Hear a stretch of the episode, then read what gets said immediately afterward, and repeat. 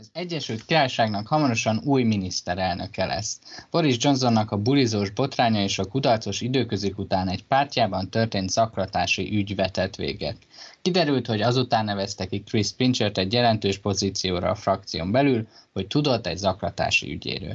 Ennek folyamán lemondási hullám kezdődött, amit az akkori pénzügyminiszter Rishi Sunak és az egészségügyi miniszter Sajid Javid indítottak. Volt olyan kaotikus időszak, amikor egy miniszter egy nappal a kinevezése után mondott le. A helyzet tarthatatlan volt, aminek következtében Johnson is belátta, hogy le kell mondania, így a konzervatív párt új elnököt választ. A versenynek egy hónapon belül vége, már csak ketten vannak talpon, a volt pénzügyminiszter Rishi Sunak és a külügyminiszter Liz Truss személyében. Megbeszéljük, mi maradhat Johnson örökségéből a konzervatív pártban, kiket szorítottak maguk mögé Sunak és Truss, és mit képvisel a két jelölt, valamint ki nyerheti meg ezt a meccset. Hát, um, srácok, nagy pillanat az alsóház történetében, hamarosan az alsóház történetének második miniszterelnöke meg lesz választva. Ugye az előző adásunkban nagyjából konszenzus volt arról, hogy Boris Johnson um, idejének vége miniszterelnökként, és csak az a kérdés, hogy ez mennyi idő múltán fog bekövetkezni. Ti meglepődtetek, hogy gyakorlatilag pár héttel az adásunk után ez megtörtént, esetleg, várt, esetleg úgy gondoltátok, hogy ez még pár hónappal ez után történt volna meg, vagy számítottatok rá, hogy ez tulajdonképpen bármelyik pillanatban megtörténhet? Hát, először üdvözlöm a hallgatókat. Másodjára pedig szeretném gratulálni a mondtuk, hogy nem fog, meg fog bukni, megbukott, mi nagy jósok vagyunk, itt egyéb jóslatokat is megteszünk, szerintem, nem tudom, bejön az, hogy Orbán Viktornak le kell mondani a, a gazdasági verseny miatt, és és Jakab Péter a készszerétben álló miniszterelnök csere, önjelölt miniszterelnök csere lesz az ország következő ura, ahogy ezt egyébként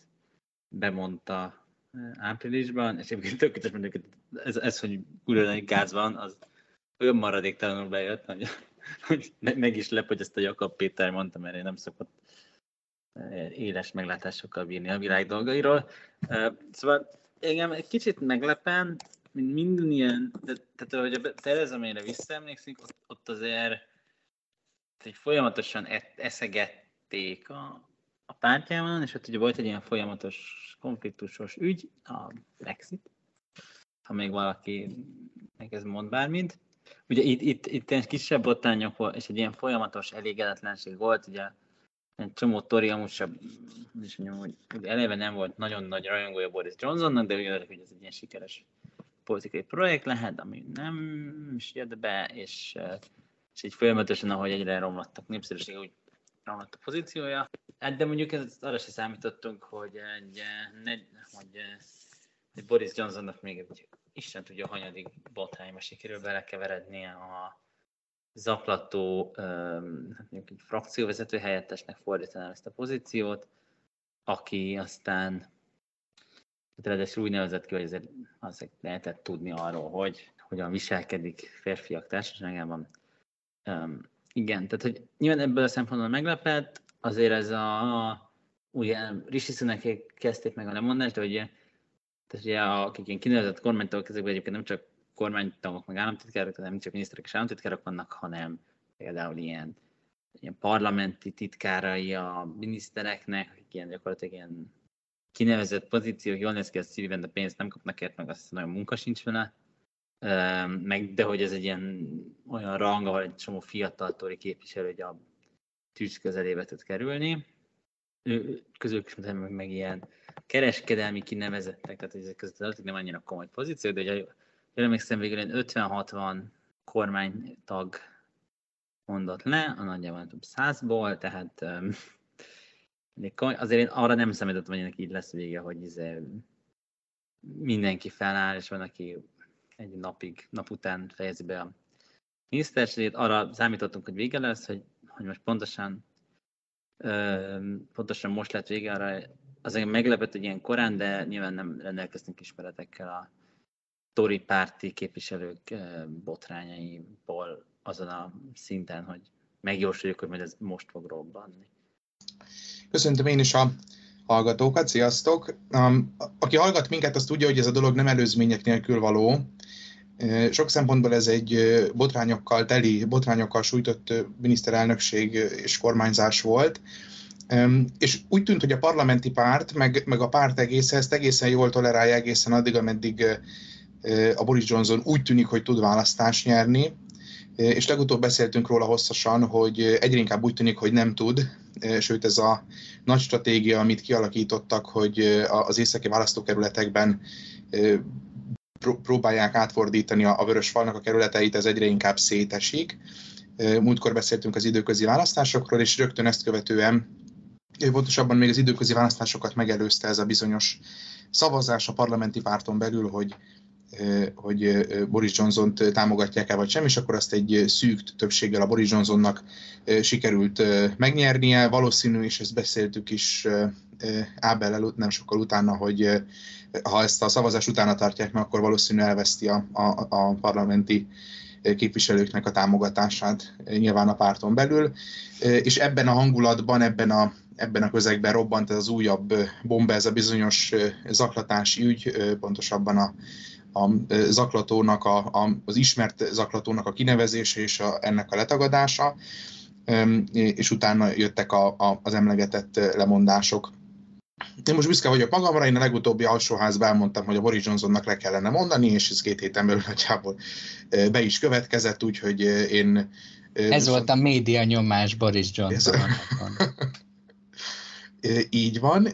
és utána beszéltünk is róla azon a héten, ugye utána szerdán érkezett a lemondás, de minden esetre egy nappal beszéltünk előtte, hogy hogy a Boris Johnson le fogja mondani, és akkor azt írtam a kis Facebook chat csoportunkba, hogy vasárnapig én ennek 40% esélyt adok, és másnap lemondott, úgyhogy azon a ponton már, már én, is, én is megéreztem, meg biztos voltam benne. Én azt gondolom, hogy, hogy jobb lesz ez így, kell némi megújulás. Nyilván beszélni fogunk a jelöltekről, azért szemléletes, hogy a két végső jelölt, aki bemarad a versenyben, az mind tagja volt mindketten Boris Johnson kabinetjének, és minden mellett, hogy, hogy, hogy elmegy a pártelnök valószínűleg a magánszférába keresni négyszer-ötször annyit, mint miniszterelnökként keresett, hogy aztán majd egy nap visszajöjjön azért a konzervatív párt a frontvonalból mégiscsak elveszít egy, egy karizmatikus karaktert. Nekem korábban nem volt bajom a Boris Johnsonnal, azt mondtam korábban is, hogy szerintem nem egy miniszterelnöki alapanyag, de mint tori politikus, aki megszólít bizonyos választókat, úgy szerintem fontos funkciója volt, és kár, hogy ez a dolog így, így szétesik, és minden mellett, hogy a pártban elvesztette a, a támogatottságát, szerintem mindezzel együtt az, hogy a, a lemondása nagyban összefügg azzal, hogy a pénzügyminiszter lemondott és kvázi hátba döfte, legalábbis ezt így interpretálják érthető okokból, az nagy részt ráégett a pénzügyminiszterre Rishi Sunakra, és most ez egy gyakran visszatérő elem a miniszterelnök jelölti vitákon. Én azt gondoltam volna, hogy nyári kihúzza, de nyilván ez az aklatós ügy közbejött, és nyilván nem biztos, hogy önmagában ez, tehát ahogy beszéltünk róla, nem önmagában ez az egy dolog volt az, ami ami miatt Borisnak le kellett mondani, hanem a, a buli botrány és a folyamatos tekintély és a komolyan vehetőségének a folyamatos csökkenése még az ő szintje alá is, mármint Boris Johnsonnak sok tekintetben az erőssége az volt, hogy nem annyira komoly vagy komolyan vehető, és ez egy ilyen protest dolog volt, de ez kezdett nagyon a, a visszájára ütni, és, és nyilván ez az aklatási ügy komolyabb hatás volt. Mit gondoltok? Szerintetek nyilván Boris Johnson legnagyobb öröksége a Brexit, és hogy megcsinálta a Brexitet, ez így van. Van-e, egy, van esetleg olyan poli, nem, van-e esetleg olyan tulajdonság, van-e esetleg olyan kommunikáció, taktika, stb., amit mindenképpen a konzervatív jelölteknek, akárki lesz a győztes ennek a versenynek, azt kell mutatnia magáról, hogy ő tovább viszi a Boris Johnsoni utat, és van-e olyan dolog, ami, ami esetleg a Brexit tényén kívül maradandó hatást érhet el a,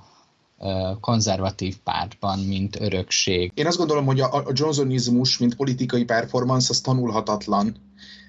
és ez, ez valószínűleg a Boris Johnson személyiségéből, meg egyébként az intellektusából fakadt, és nem hiszem, hogy ez, ezt, ezt, ezt lehet utánozni. Ez ugyanolyan, hogy ezt a kérdést a Trumpnál is feltehetnéd, hogy esetleg nem Trump lesz a republikánus jelölt 24-ben, akkor majd, hogyha így viselkedik, akkor ezt, ezt szerintem nem lehet nem lehet eltanulni. A policy, tehát politikai tekintetben a kérdés szerintem érdekes. A nagy manőver, amiről itt már sokat beszéltünk, az tényleg egy ilyen nagy koalíció megteremtése volt az északi választókerületekkel. Elfordulása a, a korábbi Cameron kormányjal azonosított idézőjelbe vett megszorításpártiságtól, és ez a bizonyos leveling up agenda, ami tulajdonképpen arról szólt volna, hogy ezeket az északi kisé lecsúszott volt iparvidékeket a kormány felzárkóztassa. Én azt gondolom, hogy a, a, a, a megszorítás ellenesség, mint olyan, az valószínű meg fog maradni. Jelenleg nagyjából ezen megy a vita, és ez látszik, de ez közel se tartott, mint mondjuk a 2010-es 2010 utáni kormány esetében volt még a Rishi ezt bár valamennyire képviseli, bár azért itt is lehetne kicsit árnyalni a képet. És ami viszont szomorú, és én, én sem örülök neki, hogy ez a bizonyos leveling up agenda, tehát az északi területeknek a felzárkóztatása, ez a közvéleménykutatások szerint a konzervatív párton belül, akik végső soron megválasztják a miniszterelnököt, ez egy nagyon népszerűtlen gondolat azt látni kellett be az egész leveling abba, hogy ezt először a Cameronék ígérték meg. Volt a, a, az akkori pénzügyminiszternek, a George Osborne-nak ez a bizonyos Northern Powerhouse projektje, északi erőműnek fordítsuk ezt most le. Ez tulajdonképpen nagyon látványos volt, de nem valósult meg vele semmi. Ezzel szemben a Johnsonék elkezdtek valamennyi felzárkóztatást, több 10 milliárd fontos nagyságrendben, de a jelöltek nagyon óvatosan emlegetik ezt, és nagyon óvatosan köteleződnek emellett bármennyire is, mert a nagyrészt dél-angliai konzervatív párt tagok körében ez az ötlet nem annyira népszerű, szóval nekem vannak kételjeim azzal kapcsolatban, hogy ez mennyire, mennyire él túl. Ahogy mondtad, Ábel, szerintem a Brexitről fogják a Johnson-t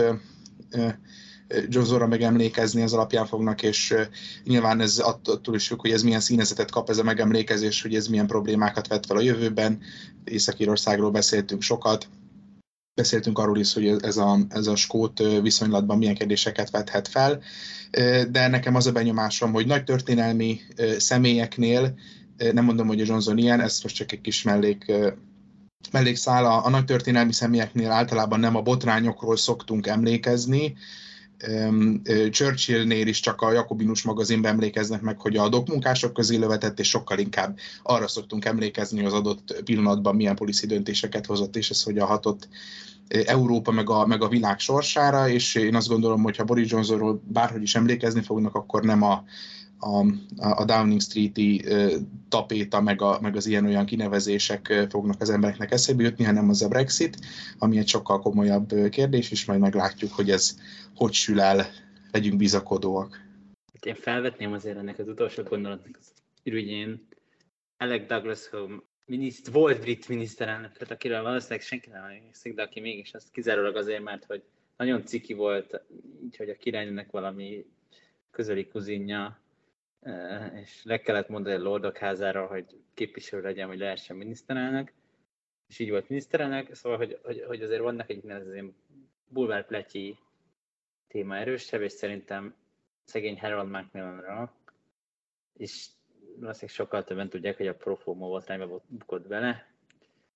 mint azt, hogy egyébként mit csinált, és nyilván a fordítja Iden, aki meg egy rossz külpolitikai ballépésével tönkretett az egyébként emlékezeténél lényegesen tiszteletre méltóbb politikai karrieret, hogy most csak a toriknál maradjunk. Na, de mire fogunk emlékezni Johnsonból? Egyébként nyilván a Brexitre, az megmarad, és, és most azon túl, hogy ilyen absztrakt módon, hogy nem fog Lisztrász sem Rishi Sunak visszavinni a, a, a torikat a, az EU-ba, ez a Johnson féle ilyen északi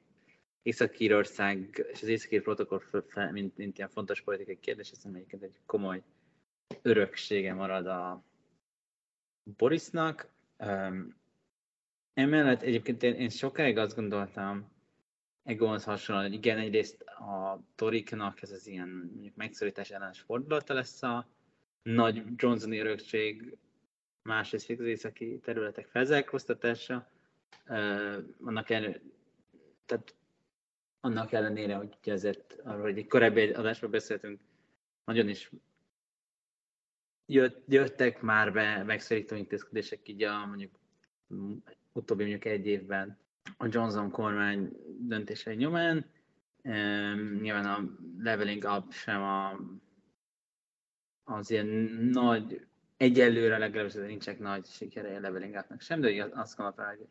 ez marad az örökség, ezeket mutatja, hogy nyilván Egon említette George Osborne az északi felzárkóztásának, említeném Tereza Mét, aki ugyanezt nem, nem mondom, hogy valóra vitte egy érdemi lépésben, de azért Tereza May és a Philip Hammond, aki az ő idején a pénzügyminiszter volt, azért úgy átlag három hónapta, fél évente bejelentették, hogy a megszorításoknak most vége szakad, ami nem történt meg, de, de mutatja, hogy ez egy már, már, már a, már a mély kormányzat alatt is egy fontos ilyen látszat építésnek volt a része. Ugyanakkor szerintem szerintem egyáltalán nem garantált, hogy, hogy ez, hogy ez így, így, így marad. Egy, és ez, ez mondjuk főleg Sunak esetében lesz így, hogy, hogy, hogy, hogy, hogy azért, hogy már a Johnson jöttek be megszorító intézkedések, ez valószínűleg a, a költségvetési he, na, szóval a költségvetés stabilizálásának okán valószínűleg a, a, a következő kormány alatt is így lesz, most ez helyes döntés, azt sem azt, azt hagyjuk. De ez különösen akkor, hogy Rishi lesz a, a miniszterelnök, de egyébként ez egy Lisztrász is mondott ilyen megszerítő intézkedéseket, és ugye Sunak próbálta is tematizálni, hogy Lisztrász ez egy felelőtlen ember, hova tovább kommunista, hogy nem kell, de megszorítás párti, ezzel pedig Bokros Lajos barátunkat sikerült megidézni a brit politikával, amihez innen, innen gratulálunk Bokros úrnak, never give up the fight, csak ne szólalj meg a magyar politikáról, légy szíves. A másik pedig az északi felzárkózása, hogy uh, Egon is említette, hogy ez lehet a hogy ez nem nem annyira népszerű a Tory körében, és volt egy elég aggasztó mondás a Liz ugye ez részben megszorító intézkedés is, hogy, hogy ő a Londonon kívüli ilyen, a közférában a Londonon kívüli fizetéseket csökkenteni, amit aztán végül neki egy nagyjából, nem tudom, három és fél órával később vissza is vont, mert ez kellemetlen, de, de sajnos az nem, egy, nem ad okot az optimizmusra az észak felzárkóztatással kapcsolatban, gyakorlatilag tényleg ez az egy legprimerebb szinten engedik el a Londonon kívüli régióknak a kezét, és, és nyilván, ha már beszéltünk a gazdasági helyzetről, azért könnyen lehet, hogy azok az ilyen nagyobb, és ez a Johnson, Johnson politikai karrierére nagyon jellemzőek voltak ezek az ilyen kicsit, kicsit rajongása az iránt, hogy minél nagyobb dolgokat építhessen, akkor is, hogy ezeknek akár van értelme, akár nincs, mint a londoni libegő, aminek semennyi értelme nincs, de, de hogy pont ezek az ilyen nagy beruházások azok, amik talán, talán a gazdasági helyzet és esetleges ilyen fiskális szigort meg fogják szenvedni, ahogy, ahogy egyébként ezt még Magyarországon is láthatjuk bizonyos esetekben. Szóval szerintem, én nem tudom, én nem, ezek miatt egy kicsit úgy egyek vele, hogy nem biztos, hogy a Johnson, egy, hogy Johnsonizmus az, már amennyiben persze van Johnsonizmus, egy, egy utólag egy ilyen, ilyen furcsa, ilyen hipster tori kísérletet tűnt, nyilván a Brexitet lesz, ugye a Brexit Brexit politikához várhatóan nagyobb ugyanígy fog zajlani tovább a Truss vagy egy véletlen Sunak kormányzatban, mint, mint zajlott Johnson alatt. Nekem igazából egy olyan dolog jutott eszembe, amit még nem mondtatok, az pedig az, hogy a Boris Johnsonnak egy ilyen egy, egy elődeitől el, erősen elválasztó tulajdonsága az az, hogy a szokás jog, ha nem is feltétlenül a jogot, meg nem is feltétlenül, nem, nem is feltétlenül a törvényeket, de a szokás jogot nem nagyon tartja be, azért nem a ilyen, olyan botrányai voltak a Johnsonnak, ami után már egy után is le kellett mondani, de ő nem mondott le, megvárta a nyolcadikat körülbelül. És ez azért voltak ehhez hasonló húzásai, mint például amikor ö, megpróbálta ö, felfüggeszteni ugye a parlamentet, amit ugye aztán vissza kellett csinálniuk, ez volt az egyik első adásunk, ha jól emlékszem, úgyhogy micsoda throwback, tehát hogy van a személyiségéből adódóan egy ilyen szabály ellenes dolog, szokás jog felborító dolog, és mivel az angol jogrendszer, meg az angol politika na, teljes mértékben ö, nagyjából azért szokásjogon, és ugye nem papírra vésett alkotmányon múlik, ezért én erre vagyok kíváncsi, hogy ezt, ö, mivel hogy már sok esetben a szokásjog megtört, és ugye ha a szokásjog megtörik, akkor már nem az a szokás, hogy betartjuk, hogy lemondunk a botrány után, hanem hogy vagy lemondunk, vagy nem mondunk le. Szóval erre vagyok kíváncsi, hogy ez a jövőben a Johnsoni kicsit ilyen um, trollkodás, ez most nem, az ért, nem feltétlenül az értékítélet után mondom, hanem hogy a mint szabályok megszegése és szokások megszegése. Kíváncsi vagyok, hogy ez a része a Boris Johnson örökségének hogy fog tovább menni, milyen hatással lesz a következő miniszterelnökökre. Ha már a Pandora szerencéjéből ez e, kikerült, akkor vajon mi lesz az utó élete. E, de hát akkor szerintem Boris Johnson-tól vegyünk könnyes búcsút, ki tudja, lehet, hogy még visszatér. Én még egy tippet szeretnék kérni, de csak igen nem választ. Szerintetek Boris Johnson mondjuk egy éven belül Lord lesz-e? Szerintem nem. Szerintem sem. Egy, mi, mi, bocs, mondja Iván. Ja, csak szerintem igen. És Ali Milani meg Uxbridge és South Ruislip első munkáspárti képviselője az elmúlt 50 évben. Még csak annyit akartam mondani, mert érdekes és jogos a felvetésed el, hogy én azt gondolom, hogy a, a, a konzervatívokat, és akár most ez kicsikával, sokkal inkább jellemzi egyfajta pragmatizmus, meg a fennálló intézményi rendszernek a, a feszegetése, hogyha az egy egyszerűbb megoldást kínál, mint a, mint a szokásokhoz való szigorú ragaszkodás. Az annyi különbség, hogy a Boris Johnson ezt nagyon látványosan csinálta, de ha akarom, akkor például az, hogy a Cameronék kiírtak egy népszavazást, ami szintén ebben a, ebben a, a brit politika történettől eléggé idegen, még ha van is rá példa, az is egyfajta elszakadás szerintem, és az is nyilván egy párton belüli, meg egy, meg, meg egy országos ellentétet hivatott feloldozni, aztán úgy sült el, úgy sült el, ahogy. A Boris Johnsonnál a parlamentnek a felosztatása volt, volt látványos ilyen szempontból, ez meg nyilván azt szolgálta, hogy a, a Brexit terén tudjanak érdemi, érdemi előrelépést tenni, szóval nem gondolom, hogy ez, ez, ez feltétlenül egy, egy új jelenség egy új jelenség lenne. Még egy dolog jutott eszembe, aztán tovább eviszkérhetünk, csak ez fontos szerintem. Az, hogy a Boris Johnson lett a pártelnök, az kicsit a Torik esetében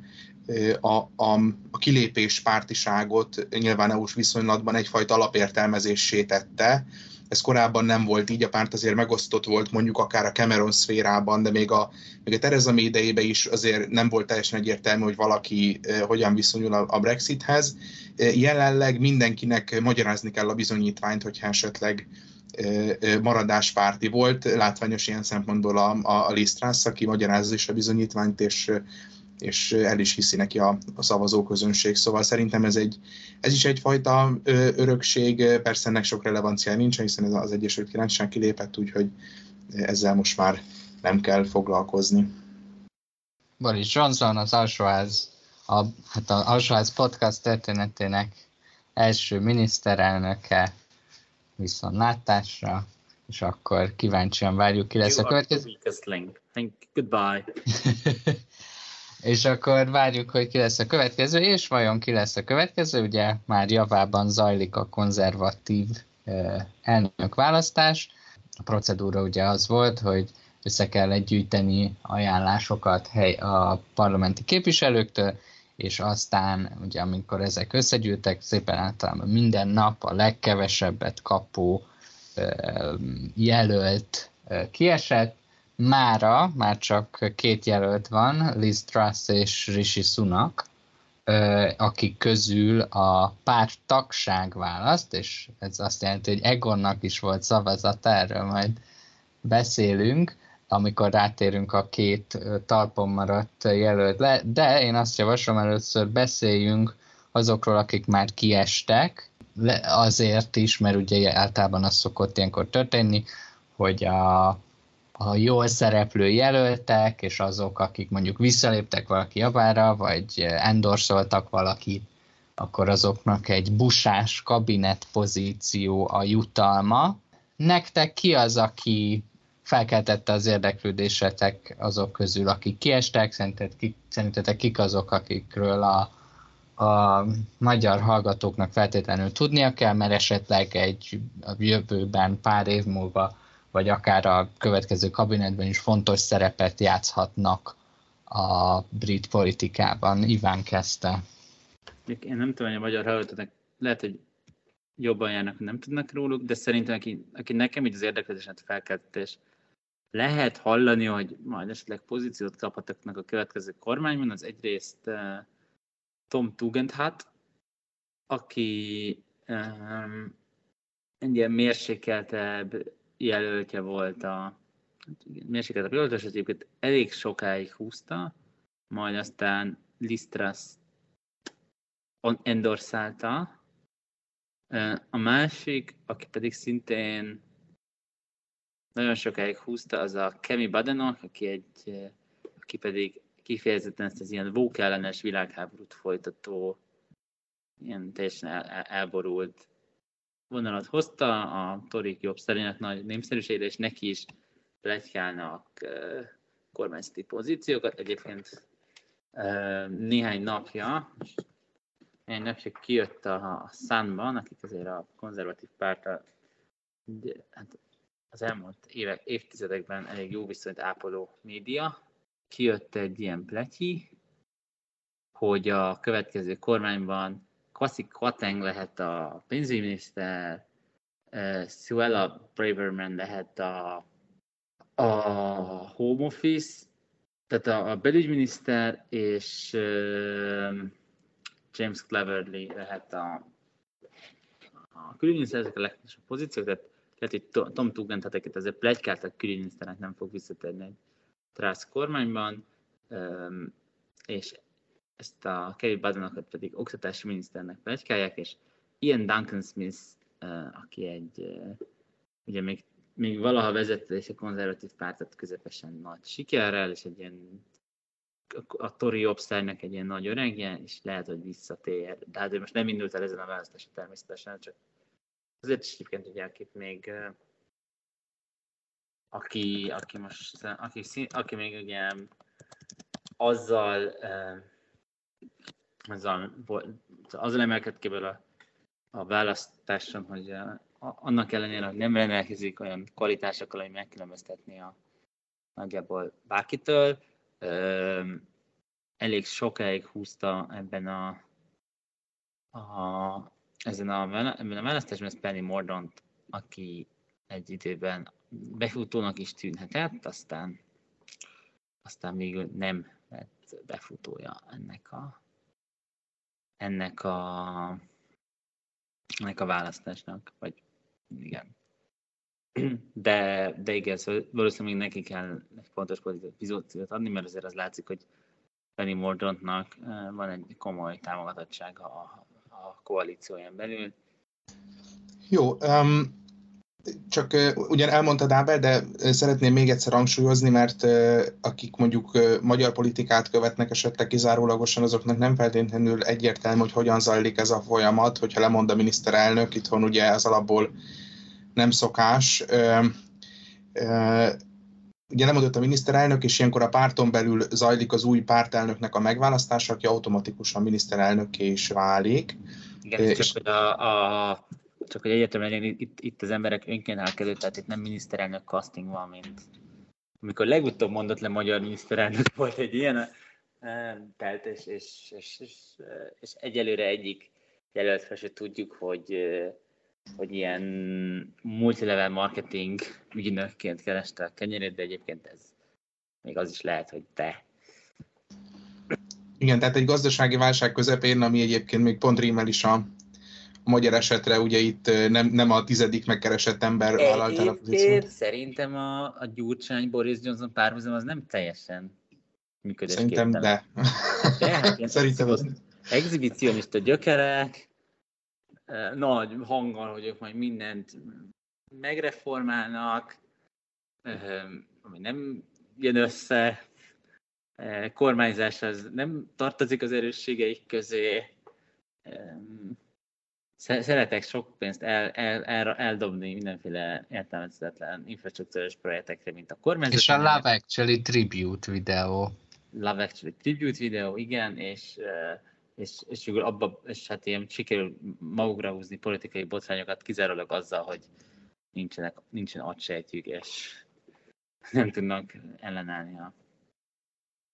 az alapvető politikai logikát. Szóval szerintem Boris Johnson az az angol gyurcsány.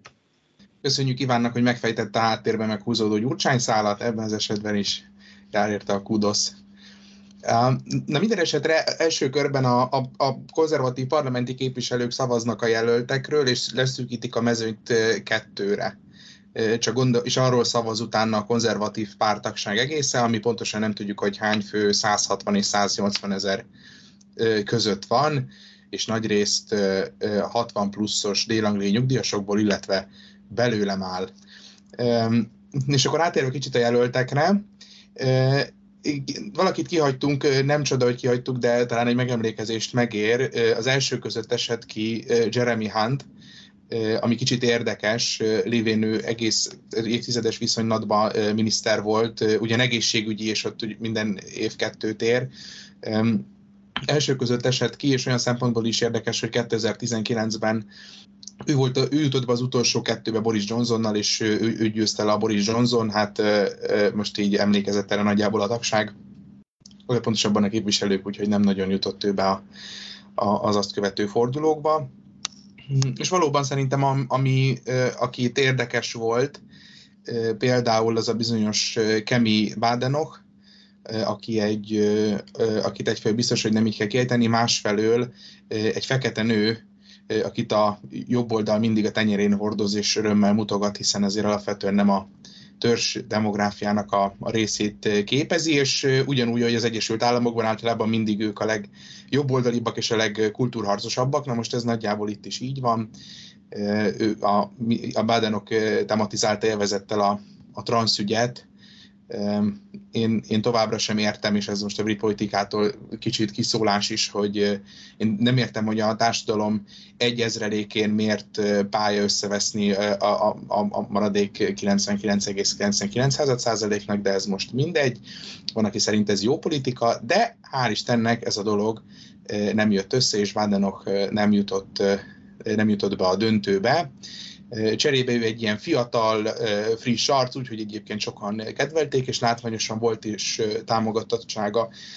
Többek között Michael Gove volt oktatási miniszter, illetve igazságügy miniszter, akiről már beszéltünk korábban is a Cameron kormányban szolgált, hát ő is egy elég nagy utat tett meg azóta. Mondanám, hogy Penny Mordont érdekes, bár ugye jutott a harmadik helyig, és majdnem ő jutott be a kettőbe, talán 7-8 szavazaton múlott.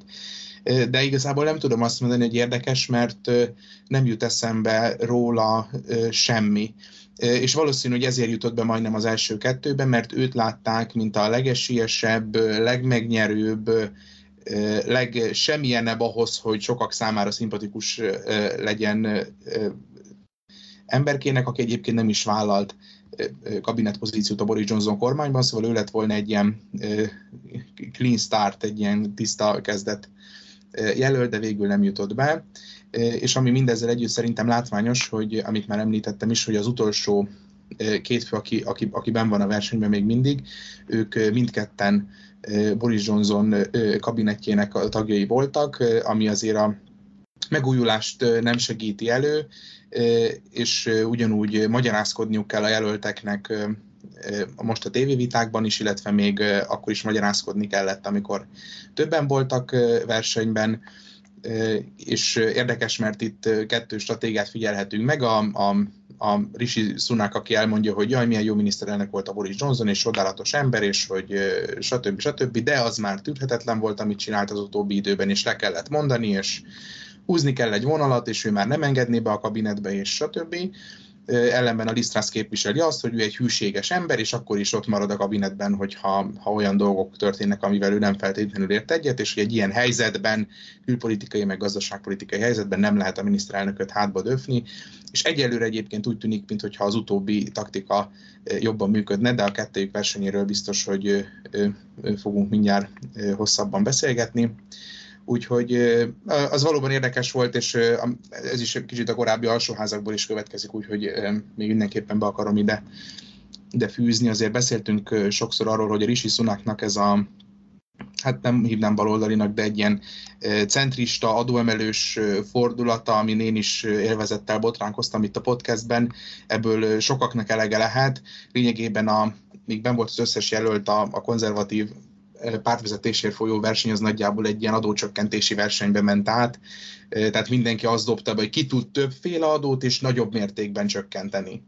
Persze ezt a versenyt a Jeremy Hannak kellett volna nyerni, aki elmondta, hogy, hogy az összes adót és minél nagyobb mértékben, de úgy tűnik, hogy a képviselők ezt mégsem díjazták. De hogy ez egy visszatérő és majdnem azt lehet mondani, hogy domináns téma volt, ha más nem az inflációs helyzet meg az energiárak miatt, de, de én azt gondolom, hogy egyfelől üdvözöltem, mert ezt a témát szeretem, és jobban szeretem, mint mikor a transzokon vitatkozik a jobb oldal, másfelől meg szerintem jól kijöttek bizonyos policy különbségek. Én hozzátettek néhány dolgot. Egyrészt, tehát egy, egyrészt, hogyha már a magyar párhuzamoknál vagyunk, akkor ugye ugye felmerült Michael Gove, de Michael Gove természetesen ezt talán már itt említettem, vitán felül az angol Lázár János, sose fogtok meggyőzni, hogy nem. És pont úgy, ahogy a valódi, már hogy a, nem, tehát a magyar Lázár János úgy, már hogy Lázár Jánosnak persze nem volt erre lehetőség, de vélhetően egy hasonló helyzetben Lázár János és Liána, Michael Gove-ot már annyira annyian utálják a Tori párban, hogy idén már el se indult, pedig egyébként szerintem lényegesen jobb miniszterelnök lenne, mint a bármelyik kettő ezek közül. Az más kérdés, hogy cserébe egy szemétláda. De, és akkor egyébként Egon mondta, hogy Jeremy Huntot kihagytuk. Igen, viszont akit még Egon is kihagyott, az Nadim Zahavi, aki most épp ugye pénzügyminiszter, még szeptemberig vagy meddig, aki egyébként egy ilyen emelkedő ember volt a konzervatív pártban, ő, ő felelt a vakcina elosztásokért korábban, és, és egyébként ebben azért elég, elég sikeres volt, tehát egy ilyen sikeres uh, miniszteri munkát végzett, és ezután oktatási miniszternek nevezték ki, majd miután, miután lemondott a Rishi Sunak, akkor, akkor kinevezték pénzügyminiszternek, mert az ő utódja lett. Michel Donaldon, akit Ábel már említette ki, aztán két, na, két napig eh, ha szerepelt a pozícióban, majd onnan átment, vagy lemondott. Ő is, és, és, és így most már egy újabb oktatási miniszter, szóval ő is indult miniszterelnöknek, ő, ő is az első körben esett ki, egyébként nem egy különösebben ismert politikus, valószínűleg ez nem lenne egy nagyon sikeres ilyen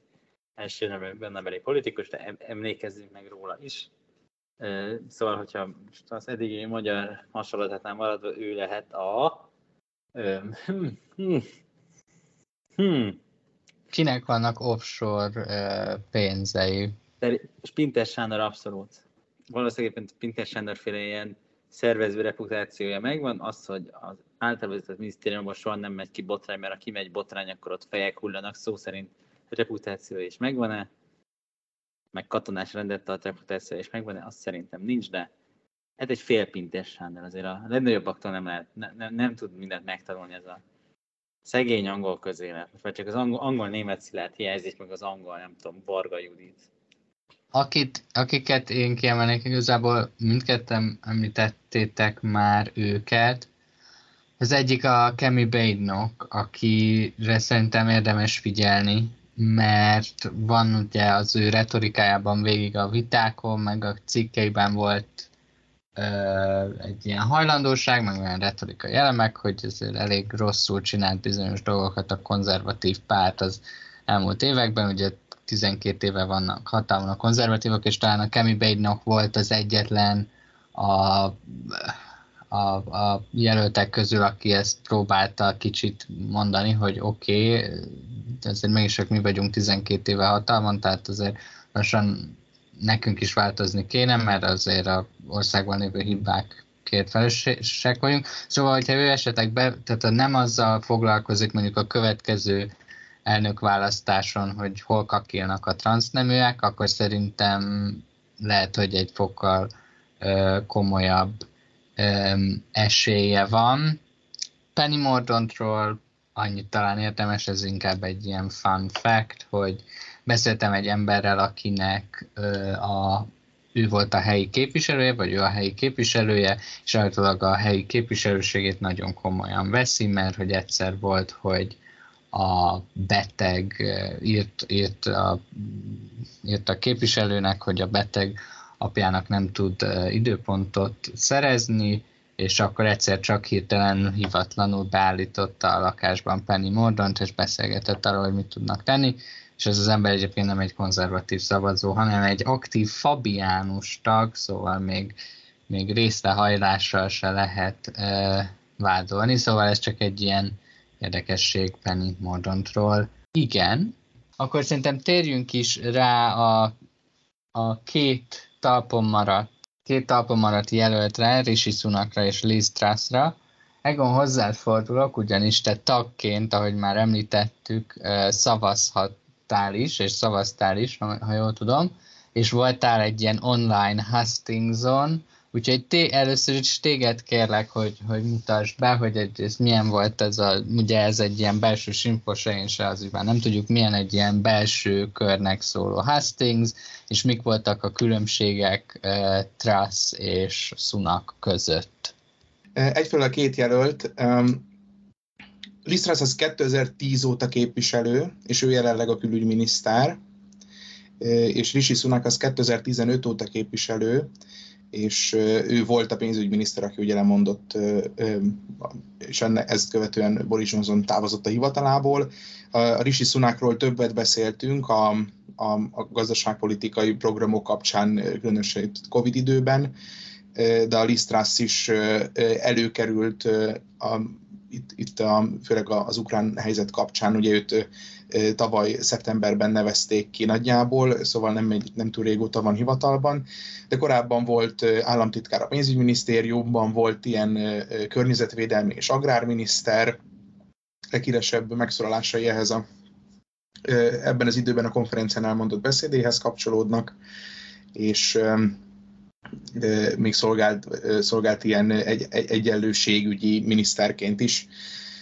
jelentsen ez bármit. Ezzel szemben Rishi Sunak ugyanúgy volt először államtitkár a pénzügyminisztériumban, majd pénzügyminiszter, és most meg ugye lemondott. Liz Truss érdekes abból a szempontból, hogy a pályafutását a liberális demokrata pártban kezdte, sőt, még republikánus is volt, ami azt jelenti, hogy brit kontextusban, hogy támogatta a monarchiának az eltörlését, de hát ez nagyjából 19-20 éves korára tehető, és talán nem mindannyian vállalnánk az akkori nézeteinket, szóval még érthető, hogy ezzel szemben elvárhatja, hogy ne legyenek az emberek túl szigorúak. Ellenben ami látványosabb, hogy ő egy maradáspárti miniszter volt, látványosan turnézott a Cameron kormánynak abban a felében, aki próbálta az embereket lebeszélni a a kilépésről. Ezzel szemben a Rishi Sunak egy massz, fiatal képviselőként is már egy, egy masszív kilépéspárti képviselő volt, ami akkor még nem volt divat, ugye before it was cool szoktuk mondani, most már ugye azért kell magyarázkodni, hogy miért volt az ember annó maradáspárti, ez minden esetre vicces. A sors fintora, hogy végeznek közvéleménykutatásokat mindenfajta konzervatív szubdemográfiában, tehát nem csak a teljes tagságon belül, hanem azokat lebontják korcsoportra, politikai pozíciókra, nemre, ilyesmikre, és Lisztrász mindegyik csoportban vezet, mindegyik csoportban, egyet leszámítva a maradás párti konzervatív szavazók, náluk a Rishi Sunak a befutó, ami azért valahol, ha belegondolunk, elég, elég vicces. Sok mindent lehet elmondani a két jelöltről. Valóban volt egy ilyen belsős online hustings, bár amennyire én kivettem, ami egy ilyen meghallgatás, ugye ilyenkor van több mint tíz esemény, amit a jelöltek végigjárnak és válaszolnak a tagságnak a, tagságnak a kérdéseire, bár megkockáztatom, valahogy beszökhettek a, kommunista szabotőrök arra az eseményre, mert így ez a, ez a podcast, hogy ezt felvesszük három, ez egy kicsit konzervatívabb közeg, mint ami ott volt. Tehát, hogyha most azt mondjuk, hogy a Boris Johnson szeret rolkodni, akkor az ottaniakról nem tudom, mit lehet elmondani, tehát nem, nem, nem tudom idézni, mert ki kéne sípolni azt, meg nem tudom, hogy tudunk-e, meg ilyesmi, szóval elég csúnyákat írtak ott mindenfajta 20. századi ideológiát emlegetve mindkét jelöltnek a, a, a résztvevők. Mondjuk és... ezt, ezt ezért kifejted? Melyiket? Hát, hogy, hogy mi történt? Most éppen nagyon, nagyon van a reputációban, hogy egy Tory Hastings hoz képest én konzervatív vagyok, de engem tényleg érdekel, hogy hogyan, tehát mit trollkodtak, hogy mit dobtak be. Ugye ami, ami felmerült, és ez volt a fő, fő kérdés, és ezt nem nagyon tematizálták a... Idézve lehet káromkodni is, nyugodtan. Jó, tehát ami, ami felmerült, és ami a legnagyobb felháborodást váltotta ki, az nyilván ez a, ez a Ruanda, a, a, a kormánynak ez az új Ruanda politikája. A Ausztráliahoz hasonlóan a brit kormány eldöntötte, hogy a, a, a menekülteknek a, a menekülteket, ahol elszállásolja a kérelmek elbírálása során, azt kiszervezik, tehát nem brit területen fogják végezni, mondván, hogy amúgy is ott vannak, az, az csak feszültséget szül, meg drágák, drága szállodákat fizetni, hanem létrehoznak egy ilyen, egy ilyen offshore szálláshelyet tulajdonképpen, és hol máshol, ezt Ruandában, ami kötött egy megállapodást a brit kormány, a ruandai kormányjal, és oda most el lesznek szállítva az emberek. Egyébként sok ember még, még, még nem vittek oda, és azt cserébe nagyon drágán, tehát egyelőre még mínuszos ez a program elég masszívan, de a kormány az explicite beszél is arról, hogy ezt tulajdonképpen elrettentésnek is szánja, tehát hogy aki nem valójában menekült, ez ne induljon el, hiszen uh, úgyis Ruandába reptetik. Na most én, én ezzel kevésbé tudok azonosulni. Valójában a... azért ne induljon mert így visszaküldik Ruandába, tehát tulajdonképpen ugyanott van. Uh, tulajdon, igen, tehát tulajdonképpen ugyanott Jó, minden, van. Ezt, ezt a politikát, ezt, ezt, ezt Na most ez elég, tehát én, én értem azt, aki bizonyos... Nem kritizálni, nem minden aki ezzel kapcsolatban bizonyos erkölcsi aggályokkal él, én, én ennek nem vagyok nagy híve ennek a, a politikának, még akkor is, hogyha a bevándorlással kapcsolatban van bennem egy elég erős szkepszis, de értelemszerűen különösen ezek a fiatal egyetemisták, akik beszöktek valahogy erre a Hastingsra, nem finomkodtak megírni, hogy ők emiatt Lisztraszt egy, egy idéze, kvót idézett fasiszta ribancnak tartják, és ez rendre így megírta valaki, tudjátok, tehát Ctrl-C, Ctrl-V, és így folyamatosan pörgött a dolog, na most mikor sokan csinálják, az azért elég látványos, de mindketten profik voltak, tehát ettől függetlenül fókuszálva a mondandóra tudták mondani, mondani a dolgaikat. Azért hozzá kell tenni, hogy ez egy alapvetően egy Young Conservatives esemény volt, tehát itt fiatalokat szedtek össze, talán én lehettem a legidősebb abból a 250 főből, ahogy a bekapcsolt kamerákból láthattam, és azért nyilván a politizáló gyerekeknek a műfaját ismerjük, és nem mindig a legkellemesebb élmény, főleg most, szóval én megértem, hogy, és amúgy ez egy 30 perces esemény volt, szóval sok minden nem derült ki, de ez volt a fő tematizáló elem, és ezt a politikát máskülönben mindketten támogatják, csak a, csak a Lisztrász kicsit beleállósabban, ott, ott, ott volt kicsit durvább a dolog, mikor megkérdezték, hogy akkor ez most az ukrán menekültekre is vonatkozni, és akkor mondta, hogy igen, ott az kicsit megütközésekre adott, megütközésekre adott okot, úgy érzem, hogy jogosan. Ugye egyfelől van ez a, van ez a Hastings, de ez eléggé akadozott, eleve 30 perc volt az egész. Cserébe megnéztem eddig majdnem a, az összeset, ami volt esemény, kampányesemény, ahol ugye a konzervatív pártagság felteszi a, a kérdéseit. A, a két jelölt között a fő különbség az alapvetően gazdaságpolitikai és nagyon látványos. Rishi Sunak, aki ugye volt pénzügyminiszter, azt az álláspontot képviseli, hogy jelen gazdasági környezetben ilyen inflációs energiárak mellett, ilyen államadóság mellett jelenleg nem lehet adócsökkentéseket csinálni, hanem amint a helyzet konszolidálódik, majd lejjebb megy az infláció, akkor lehet adót csökkenteni, és be is ígérte a brit gazdaságtörténet legnagyobb személyjövedelemadó csökkentését, egy 20%-os csökkentést, de ez nyilván mondjuk azt mondta, hogy mondjuk 2026 végéig, tehát ez nagyjából így ismerjük a politikusoknak az ilyen jellegű, ilyen jellegű ígéreteit. Lisztrász ezzel szemben az azonnali adócsökkentéseknek a híve, tehát ő elmondta, hogy amint kormányra lépnek, első nap adókat fog csökkenteni, pontosabban nem fogja azokat az adóemeléseket végrehajtani, amit a Rishi Sunak korábban bejelentett, ez alapvetően két területet érint, a vállalatoknak a nyerességadóját, ez itthon társasági adó címen fut, ezt a Rishi Sunak bejelentette, hogy megemelik 19%-ról 25%-ra, illetve kivetettek egy talán másfél százalékos plusz egészségügyi járulékot, ami a béreket terheli. Erről hosszasan beszéltünk egy korábbi adásban. Lisztrász azt képviseli, hogy ennek az emelését is visszavonná,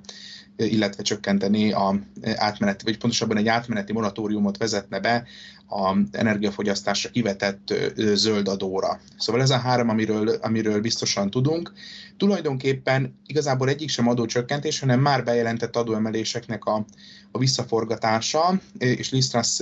arra alapozza a terveit, meg az érvelését, hogy alapvetően van mozgástér a költségvetésben, egy 30-35 milliárd font, révén a, lévén a, a pénzügyminisztérium kicsit rosszul tervezett a hiányszámok teljesítését tekintve, és ha van valamennyi plusz mozgástere a költségvetésnek. Ez alapvetően igaz, ugyanakkor nagyon nagy a jelenlegi helyzetben a bizonytalanság, és nem lehet tudni, hogy a, hogy a, a, kamat, a államháztartásnak a kamatterhe az meddig fog elmenni, szóval lehet, hogy ezt nagyjából fel is fogja emészteni ezt a pluszt a, a jelenlegi helyzet, szóval nem biztos, hogy ezt lehet adócsökkentésekre fordítani. Nyilvánvalóan ebben a helyzetben Rishi Sunak élvezettel támadja Lisztrászt, mondván, hogy ha ő adókat csökkent, az csak további inflációt fog generálni, minden esetre az államadóságot biztosan megnövelés, ő, mint rendes, konzerv, rendes és konzervatív nem akarja gyerekeire hagyni a, a, az adósságot. Ezzel szemben Lisztrász elmondja, hogy, hogy alapvetően az Egyesült Királyságnak az adósság szintje perfőre vetítve az, meg GDP arányosan az alacsonyabb, mint a többi G7-es országnak, illetve hogy amúgy is egy recesszió közeleg, és ilyenkor a kormányzatnak élénkítenie kell, mert különben csődbe mennek az üzletek, meg a háztartások, és utána még több bevételt esik el a kormány. Ez egy nagyon érdekes vita, és alapvetően ha pusztán ezt nézem, fiskális konzervatívként, ami én azért vagyok, alapvetően a Rishi Sunaknak igaza van, ugyanakkor azt is látni kell, hogy a Rishi Sunak konzervatív szájízlés szerint nagyon könnyen mondott igent adóemelésekre az elmúlt két és fél évben. Hogy más nem mondjak, két és fél év alatt a GDP arányos adóbevételek két és fél százalékponttal növekedtek, ami pontosan annyi, mint a Blair kormánynak a tíz éve alatt, ami azért sokakban felvett bizonyos kételyeket arról, hogy a Rishi Sunak mennyire elkötelezett a kisállam meg a Hayek János agenda mellett. Ezzel szemben ez a Lisztrász esetében nem merül fel, őróla pontosan tudjuk, hogy azonnal adókat akar csökkenteni, még hogyha ezt esetleg adósságból is finanszírozná. Az ő számításaik szerint 2023-ban tudják elkezdeni visszafizetni a jelenleg esetlegesen felhalmozódó adósságot, ami, ami, ami nem rossz, de azért az embernek a szájíze mégiscsak kicsit rossz, hogyha ha fiskálisan konzervatív. Abban a trásznak igaza van, hogy jelenleg a, a brit infláció nagy részben amiatt is lehet magas, hogy a Bank of England, ami az Egyesült Királyságnak a központi bankja nem elég szigorú monetáris politikát visz, ugyanakkor a Bank of England az független 1997 óta, a Blair kormány alatt váltak függetlenné, és most felismerült ez, hogy akkor most lehet, hogy a Lisztrász fenyegetni a Bank of England függetlenségét, de aztán gyorsan tisztázta, hogy nem erről van szó. Maga az elképzelése neki nagyon hasonlít 1980-ra az Egyesült Államokra, akkor a régen adminisztráció a mindenkori amerikai történelem legnagyobb adócsökkentését végezte el, és mindez társult egy nagyon szigorú monetáris politikával, amit ugye Paul Volckernek a jegybank elnöksége fémjelez, és ez a kettő együtt végső soron bár növelte az államadóságot, de elég impresszív gazdasági növekedéshez vezetett az azt követő tíz évben. Tehát a dolog nem precedens nélküli, ellenben az sem igaz, hogy, hogy Lisztrász az különösebben Szecsörnek az öröksége lenne ilyen szempontból. A Lisztrász sokkal inkább egy régeni karakter, és a vitákon egyébként őt is idézte többet, csak ezt így nem mondta el, meg ez így nem nyilvános, vagy nem tudom, de én ezt, én ezt, ezt a dolgot észrevettem. Az, hogy ez mennyire lesz inflatórikus rövid távon, ezt elég nehéz, elég nehéz megmondani, meg ez egy kicsit bonyolultabb gazdaságpolitikai fejtegetés, amivel most nem mennék, nem mennék feltétlenül bele. Ami még előjött a vitákon, és szerintem érdekes az, hogy a Lisztrász alapvetően egy, egy atlantista, eléggé héjavonalat képvisel, akár Kínával szembe, akár Oroszországgal szembe. Ez politikai téren is mármint gyakorlati politikai téren is megnyilvánult. Az Egyesült Államok után az Egyesült Királyság adta a legtöbb fegyver támogatást Ukrajnának a konfliktus során. Persze még így is az Egyesült Királyság csak a tizedét adta, mint az Egyesült Államok, hogy így a számokkal nagyjából tisztában legyünk. A, talán két és fél milliárd fontos segélyt adott az Egyesült Királyság, és 25 milliárd körül van az Egyesült Államok, és Lisztrász ez képviseli is aktívan ezzel szemben Rishi Sunak ő is próbálja előadni a keménykedést, de azért jelzi akár a Lisztrász, hogy, hogy sokszor más álláspontot képviselt kabinetüléseken. És végezetül a dolognak a hangulatáról, ahogy ez most kinéz, az volt a benyomás, hogy mikor egy egy vita van a kettejük között, tehát csak ketten vitatkoznak egy tévévitában, akkor elképesztő személyeskedésbe tud a dolog átfordulni, és az egész nagyon rossz hangulatúvá válik, nem véletlenül az utolsó tévévitát meg sem tartották, illetve amit múlt héten tartottak, azt már nem vitaként tartották meg, hanem a közönség kérdezett az adás egyik felében az egyik jelöltől, a másik felébe pedig a másik jelöltől, mert annyira aggódtak a, a konzervatív kampánytanácsadók, hogy nagyon rosszat tesz a párt megítélésének, hogy a két miniszterelnök jelölt püföli egymást egy, egy nyílt tévévitában. Kicsit visszavettek a, a támadásokból, de alapvetően nem egy jó hangulatú versengésről van szó, és azt is hozzá kell tenni, hogy a, a Johnson adminisztráció, vagy Johnson, Johnson adminisztráció, ez a Lyndon B. Johnson, szóval a Johnson kormányhoz való viszonyulás nagyban meghatározza magát a versenyt is. Rishi Sunakot élvezettel kígyózza a közönség sokszor, nem a Gyurcsány értelemben, hanem kígyót melengetett a keblén, mondják a Rishi Sunakról, sokan ő tette szenior politikussá, aztán végső soron mégiscsak, mégiscsak hátba döfte. Szóval ez így áll a verseny nagyjából, esélyeket tekintve a fogadóirodnáknál egyértelműen a Lisztrász az esélyes, de nyilván még fordulhat a, a közvélemény. Itt még egy politikai kérdés merült fel, és ez volt a Trász kampánynak az egyetlen hibája eddig körülbelül, amit Iván emlegetett, mikor, bevez, mikor felvetették azt, hogy lehet, hogy a, a, a bérezést a közszférában, akár nővérek, tanárok, stb. a helyi, a, a versenyszféra béreihez kellene indexálni ami önmagában nem egy, nem egy hülyeség, csak nagyon rosszul volt frémelve, mert hogyha azt mondták volna, hogy a londoni nővéreknek mondjuk adjanak pótlékot a magasabb megélhetési költségek miatt, az rögtön más fényt vet a dologra, mint ahogy ezt így beharangozták, és a Lisztrasz úgy vezette ezt fel, mint egy jó kis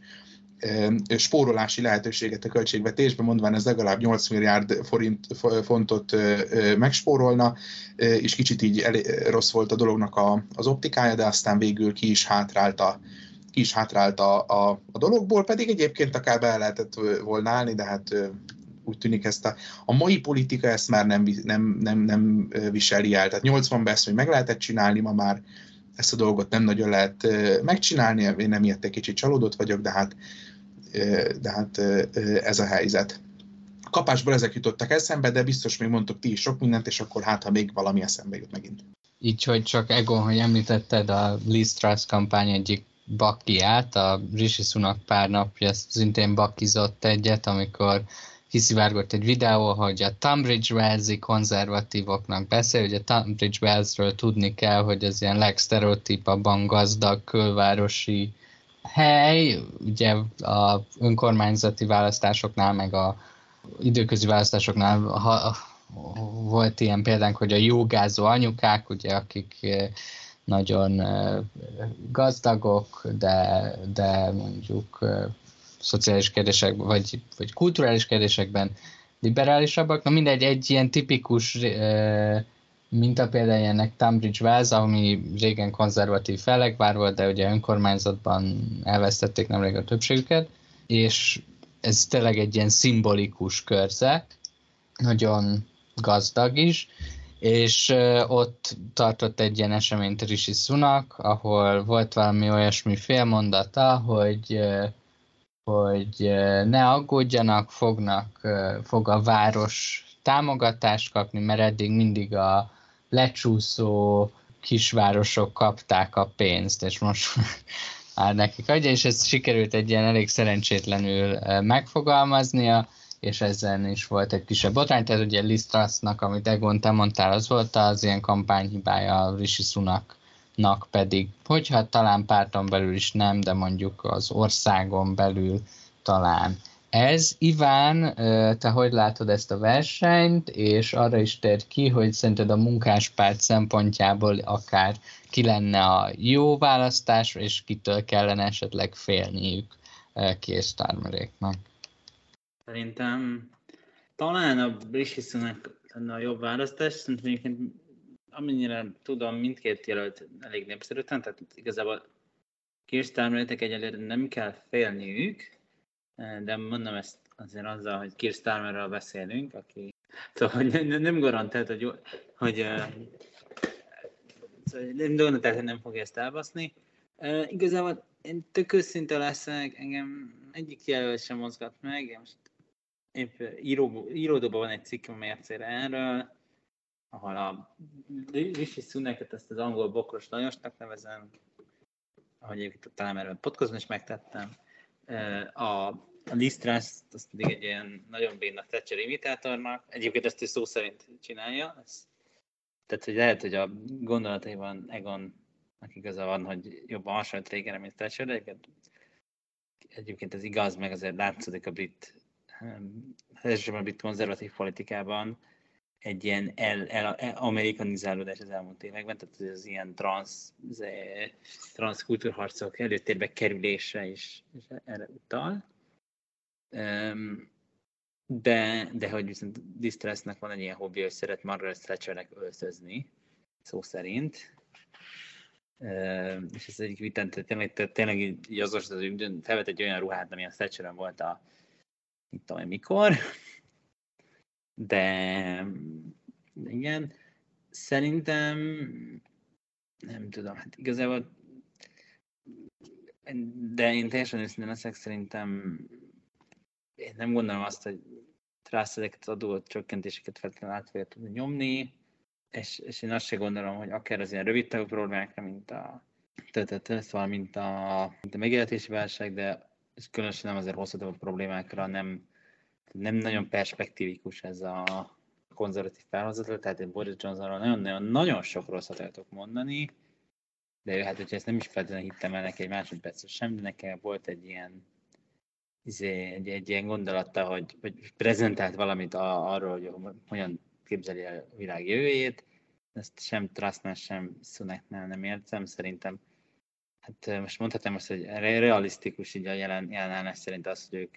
de csak arra terveznek, hogy esetleg 2024-ig egy kicsit megválják az adókat, és egy kicsit azért, nem tudom, csökkentik az állami kiadásokat, de hogy azért ennél, ennél nagyobb, ennél távlatosabb politikai céljaik talán okkal nincsenek jelenleg, de de szerintem ez egy tényleg kifejezetten el, elkeserítő felhozatal, szóval nagyon-nagyon komoly gondolatom emiatt nincsenek is. Volt um, egy cikke, publicisztikája egy Charlotte Ivers nevű um, publicistának, aki szerintem lassacskán az Egyesült Királyság legjobb uh, publicistájába válik elő, a Times-nak ír meg a New, New Statesman-nek is, és neki volt egy olyan gondolata, hogy igazából mindkét jelölt a ez a csaj nem mondható munkáspártinak, igazából szerintem egy ilyen Cameroni Tori, legalábbis a vibe alapján, de hogy volt neki egy olyan gondolata, hogy igazából mindkett jelölt, az em, meg, meg, meg még előtte is mindegyik jelölt, amikor még többen voltak az emberek pofájába hazudik, mert arról beszél, hogy mennyi potenciál van Nagy-Britanniában, és hogy milyen jó jövő vár ránk, és hogy mindenki tudja igazából, hogy nagyon szar időszak előtt állunk, és Nagy-Britannia szempontjából igazából csak azt kéne elérni, hogy hogy lehet a hanyatlást menedzselni, ami azért kicsit egy doomer uh, vélemény, de szerintem azért van egy ilyen is, és egy érdekes felvetés, úgyhogy, úgyhogy erről akár lehet is beszélni, és majd reagáljatok rá. Egon, hozzád még van egy kérdésem, hogy um, említette Iván is, hogy, hogy Liz Truss hogy szeret Thatchernek öltözni,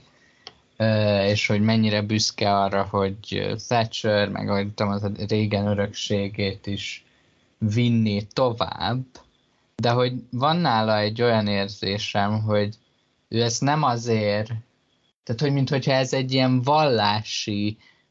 tisztelet lenne igazából ez alapján az ideológia iránt, és azt szeretném kérdezni tőled, Egon, hogy bízol-e Liz Truss intellektuális képességeiben annyira, hogy azt az ideológiát, ami hozzád egyébként közel áll,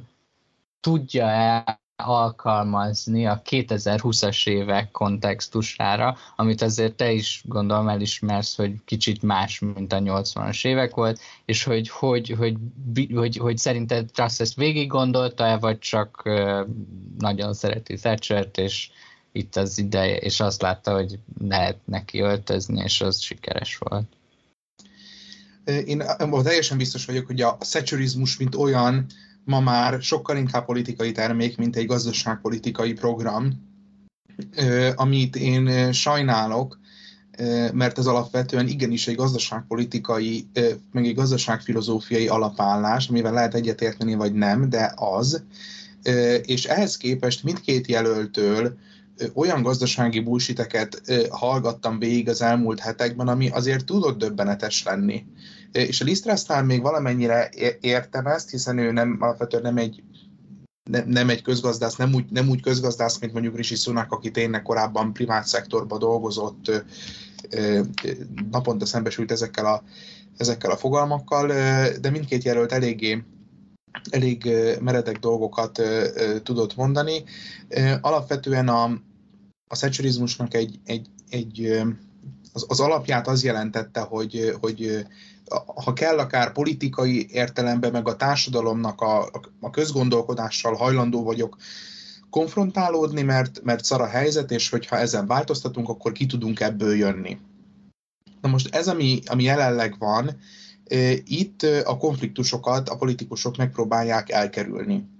És szerintem itt az eset, amiről beszéltünk, hogy ténylegesen a közféra béreit lehet-e indexálni az, a, a, a piaci bérekhez, ez nagyon látványosan megmutatkozik. Ilyet, ugye a Thatchernek pont, pont ez volt a lényege, ugye a, a you turn if you want to, the lady is not for turning, ugye, hogy én egyszer kitaláltam valamit, és meg vagyok győződve arról, hogy ez rendben van, és mögött van egy, egy, egy gazdaságpolitikai, meg egy politikai filozófiai indoklás, akkor nem fordulok vissza, hanem, hanem kapjátok be, és megyünk előre. Ehhez képest, amit a, a Lisztrás csinált, az, az kicsit, nem kicsit, eléggé hülyén vette ki magát, amikor mondott egy politikát, ami akár meg is érvelhető lenne, és, és Szecserita alapon is megérvelhető lenne, majd ettől a dologtól, ettől a dologtól visszafordult. Mindezzel együtt én azt gondolom, hogy, hogy nagyon sok volt a magyar politikai analógia, és én ilyet már nem hozok be, de hogyha a briteknél maradunk, hogyha ezt a dolgot leegyszerűsítjük, ezt a jelenlegi versenyt annyira, hogy ez a, akkor ez most a, a, a konzervatív Tony Blair vagy a Ronald Reagan vetélkedése, akkor ebben a dilemmában, és Rishi Sunakról az, a, az eredményi alapján nem nehéz ezt állítani, ebben a, ebben a dilemmában én egyáltalán nem csodálkozom azon, hogy, hogy a Lisztrász népszerűbb, és én, én, én tényleg azt látom, hogy a Lisztrászban manifestálódik most az összes indulat, amit az emberek azért éreznek, mert a, mert a konzervatívok azt a politikát vitték az elmúlt években, amit nevezetesen, hogy elfordultak az alapvetően gazdaságpolitikai liberális alapállásuktól, és, és ehhez képest a Lisztrász az egy friss alternatívát kínál, és nem véletlenül nagyon látványos, azért jó az ember megnéz minden ilyen kampánygyűlést, mert nagyon látványos, hogy hogyan mérik be a kampánytanácsadók a pollog alapján, hogy mit látnak a szavazók, és hogyan változtatják meg apró lépésekbe a, a, a frázisokat, amiket mindig ismételgetnek. Nekem szent meggyőződésem, hogy a Rishi Sunáknak mondták a tanácsadói, hogy az, az jött ki a fókuszcsoportba, hogy ő, ő hozzá képest a Lisztrászt sokkal egy ilyen mátrabb, innovatívabb karakternek látják. Nem véletlenül a Lisztrász nagyon sokszor használta azt a kifejezést, hogy bold, ami ilyen ö, bátor ö, merészet jelent, ehhez képest Rishi Sunakot egy ilyen konzervatívabb jelöltnek látták, és utána elkezdte Rishi Sunak is használni ezt a szófordulatot. De ez inkább csak egy ilyen kis érdekesség volt. Azt akarom mondani, hogy az embereknek van igényük a, a cselekvésre, nem értik, hogy egy válság közepette miért kell adókat emelni. Én nem értem azt, hogy miért szídja Rishi Sunak a Lisztrásznak a, az adócsökkentési terveit, mikor egyébként tavasszal most volt egy effektív adócsökkentés, mikor megemelték a, a, a jövedelmi küszöböket, ami az egyes adókulcsok, ami az egyes adókulcsokra vonatkozik. Szóval van itt elég sok képmutatás most, most ebben a versenyben. Minden esetre én az amellett vagyok, hogy hogy talán, hogyha meg lehetne csinálni, amit a 80-as évek elején csináltak, csináltak régenék, hogy van egy határozott adócsökkentés, és ezt kiegészíti egy szigorú fiskális politika, akkor abból ki lehet jönni jól, középtávon mondjuk. Az, hogy a dolog inflációs lesz vagy sem, az, az, az egy komoly kérdés, mondom, ebben most nem mennék bele, mert eléggé bonyolult. Minden esetre ezt, ezt egyszerűbb megcsinálni, mint mindig hozzáadni azt a pluszköltekezést, amit a szavazók követelnek, mert ugye így épül fel a költségvetés, így jutunk el a, a 35-40-45-50 százalékos újraelosztási szintig, hogy mindig egyszerűbb a, pluszköltekezést beígérni, és utána konszolidálni a költségvetést. Az elmúlt két évben ez történt, tehát mindig hozzáadni a pluszkiadást és hozzáemelni az adókat, és így lépkedünk felfele. És nagyjából nekem az a benyomásom, hogy a Rishi ezt csinálta. Én hogyha választani kell a kettő közül, én továbbra is amellett vagyok, hogy akkor csökkentsük le az adókat, és majd utána próbáljuk hozzárántani a kiadásokat, tehát akkor induljunk el szépen lefele. Egyik sem igazán jó politika, egyik sem Szecsör János, ugye Szecsör mit mondott, hogy akkor kezdjük el egyszerre csökkenteni. És én ezt egyik jelöltben sem látom. Ellenben azért ezt el kell mondanom, hogy ha választanom kell a Tony Blair meg a Ronald Reagan között, akkor én a Ronald Reagan-t választanám, és őt is választottam. Tessék coming out. Iván, valamit szeretnél hozzátenni? Hát, valószínűleg Ronald, vagy na, Tony Blair-t választanám, Ronald reagan Jézusom, de eh, hallgatóinknak, mind a háromnak üzenjük, hogy eh, már nagyon bölcs dolog este 9-kor venni fel podcastot egy háromnapos nyári tábort követően. Nem ez a legjobb módja annak, hogy okosakat mondjatok, és ne ez a maradjatok vele. Eh, bár szerintem azért Ugye, szóval Sunak nagyon sok mindenben álltál volt Tony Blair-től. Nagyon szórakozó, hogy Egon volt az, aki egy konzervatív politikus Blairhez hasonlított, ami ugye egy tehát ha van sztereotíp uh, liber baloldal viselkedés, akkor azért az ez. De, de mondom, azért, azért szerintem vannak különbségek,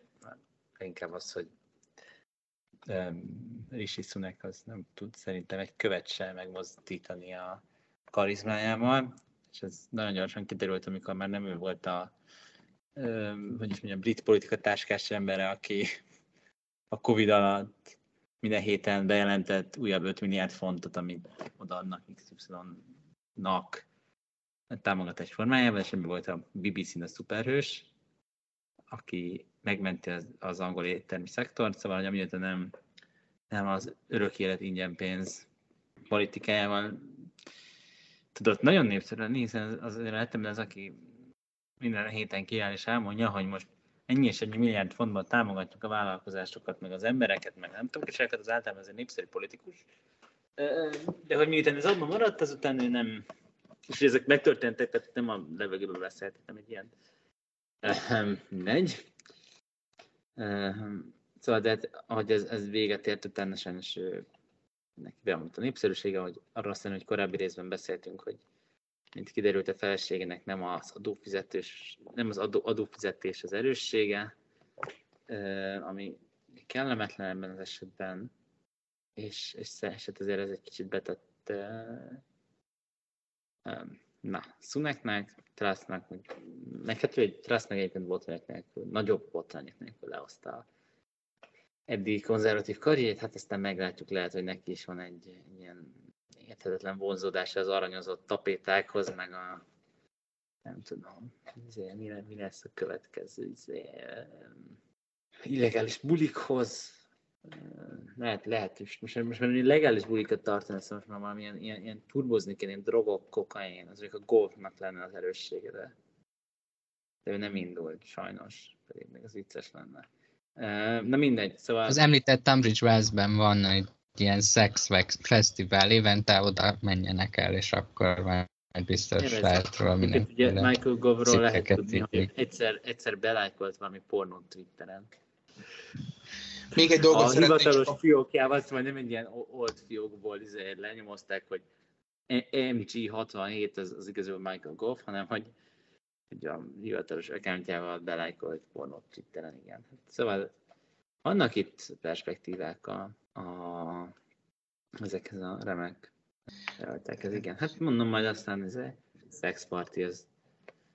az Véletlenül sem szeretném elterelni a szót a pornóról, mert ezért hallgatnak minket, de, de még itt a, a, a aranyozott tapétákról, meg ilyenekről jutott eszembe, hogy alapvetően a fókuszcsoportok alapján eddig a Lisztrászt azt az átlagember számára sokkal azonosulhatóbbnak tartják, amin olyan szempontból nem is lehet csodálkozni, hogy a, a Rishi Sunak az nagyon gazdag,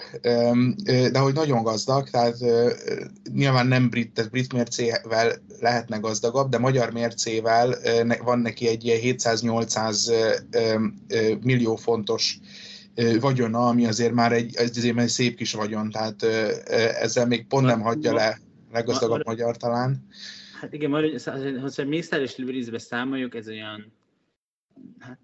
három negyed négyszeros többnyit biztos megvan. De hogy nagyon gazdag a csávó, és egyébként a kampánynak a hangulatát, meg a személyeskedés mértékét jelzi is, hogy a, a Lisztrásznak a szövetségesei kicsi primitív módon is látványosan a Lisztrásszal nem egyeztetve beleszálltak a, a Rishi Sunakba azzal, hogy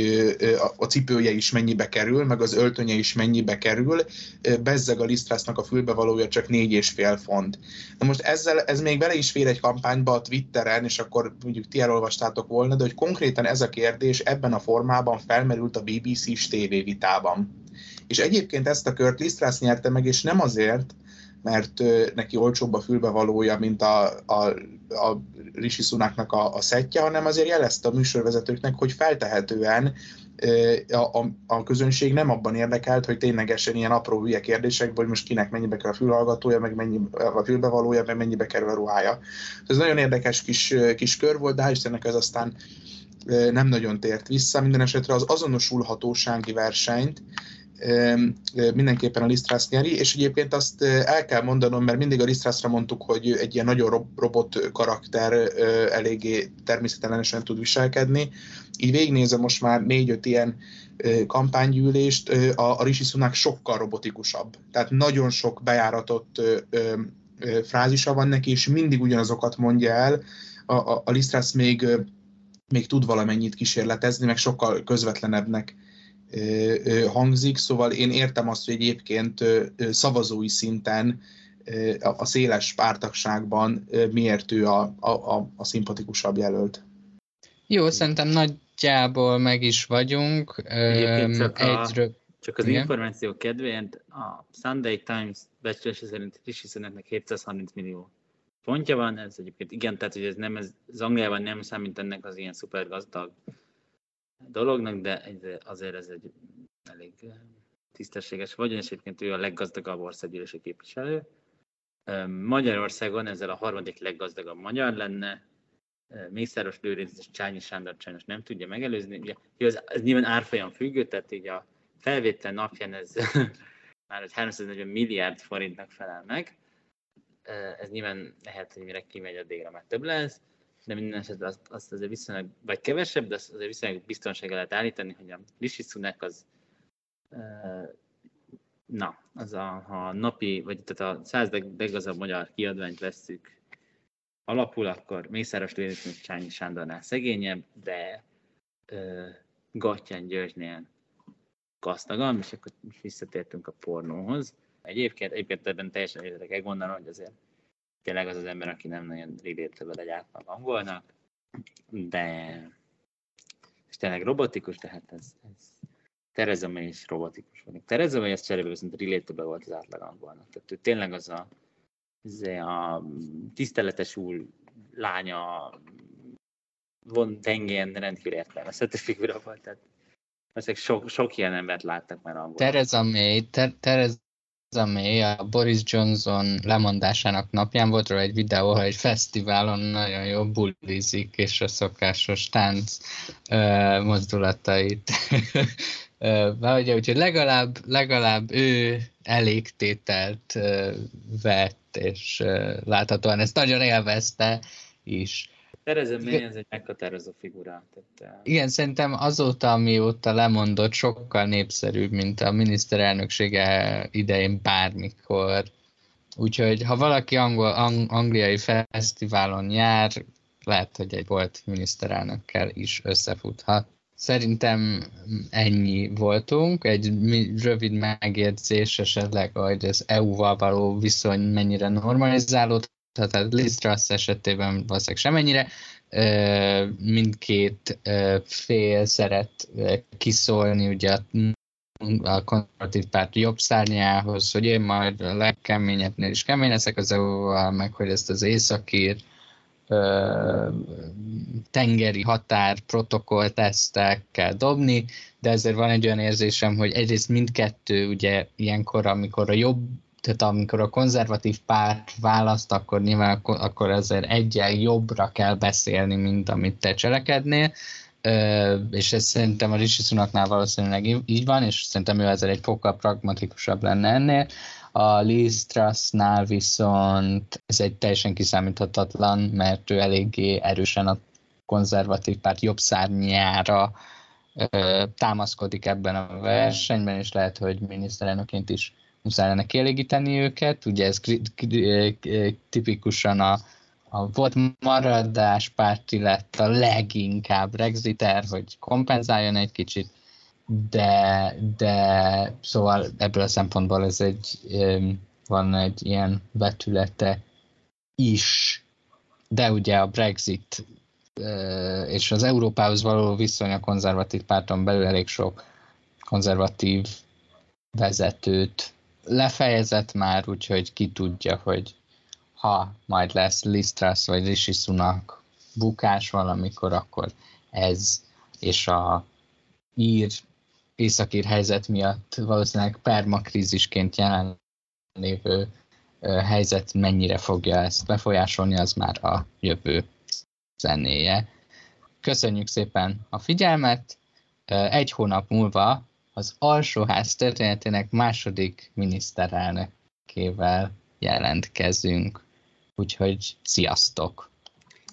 Sziasztok! Sziasztok!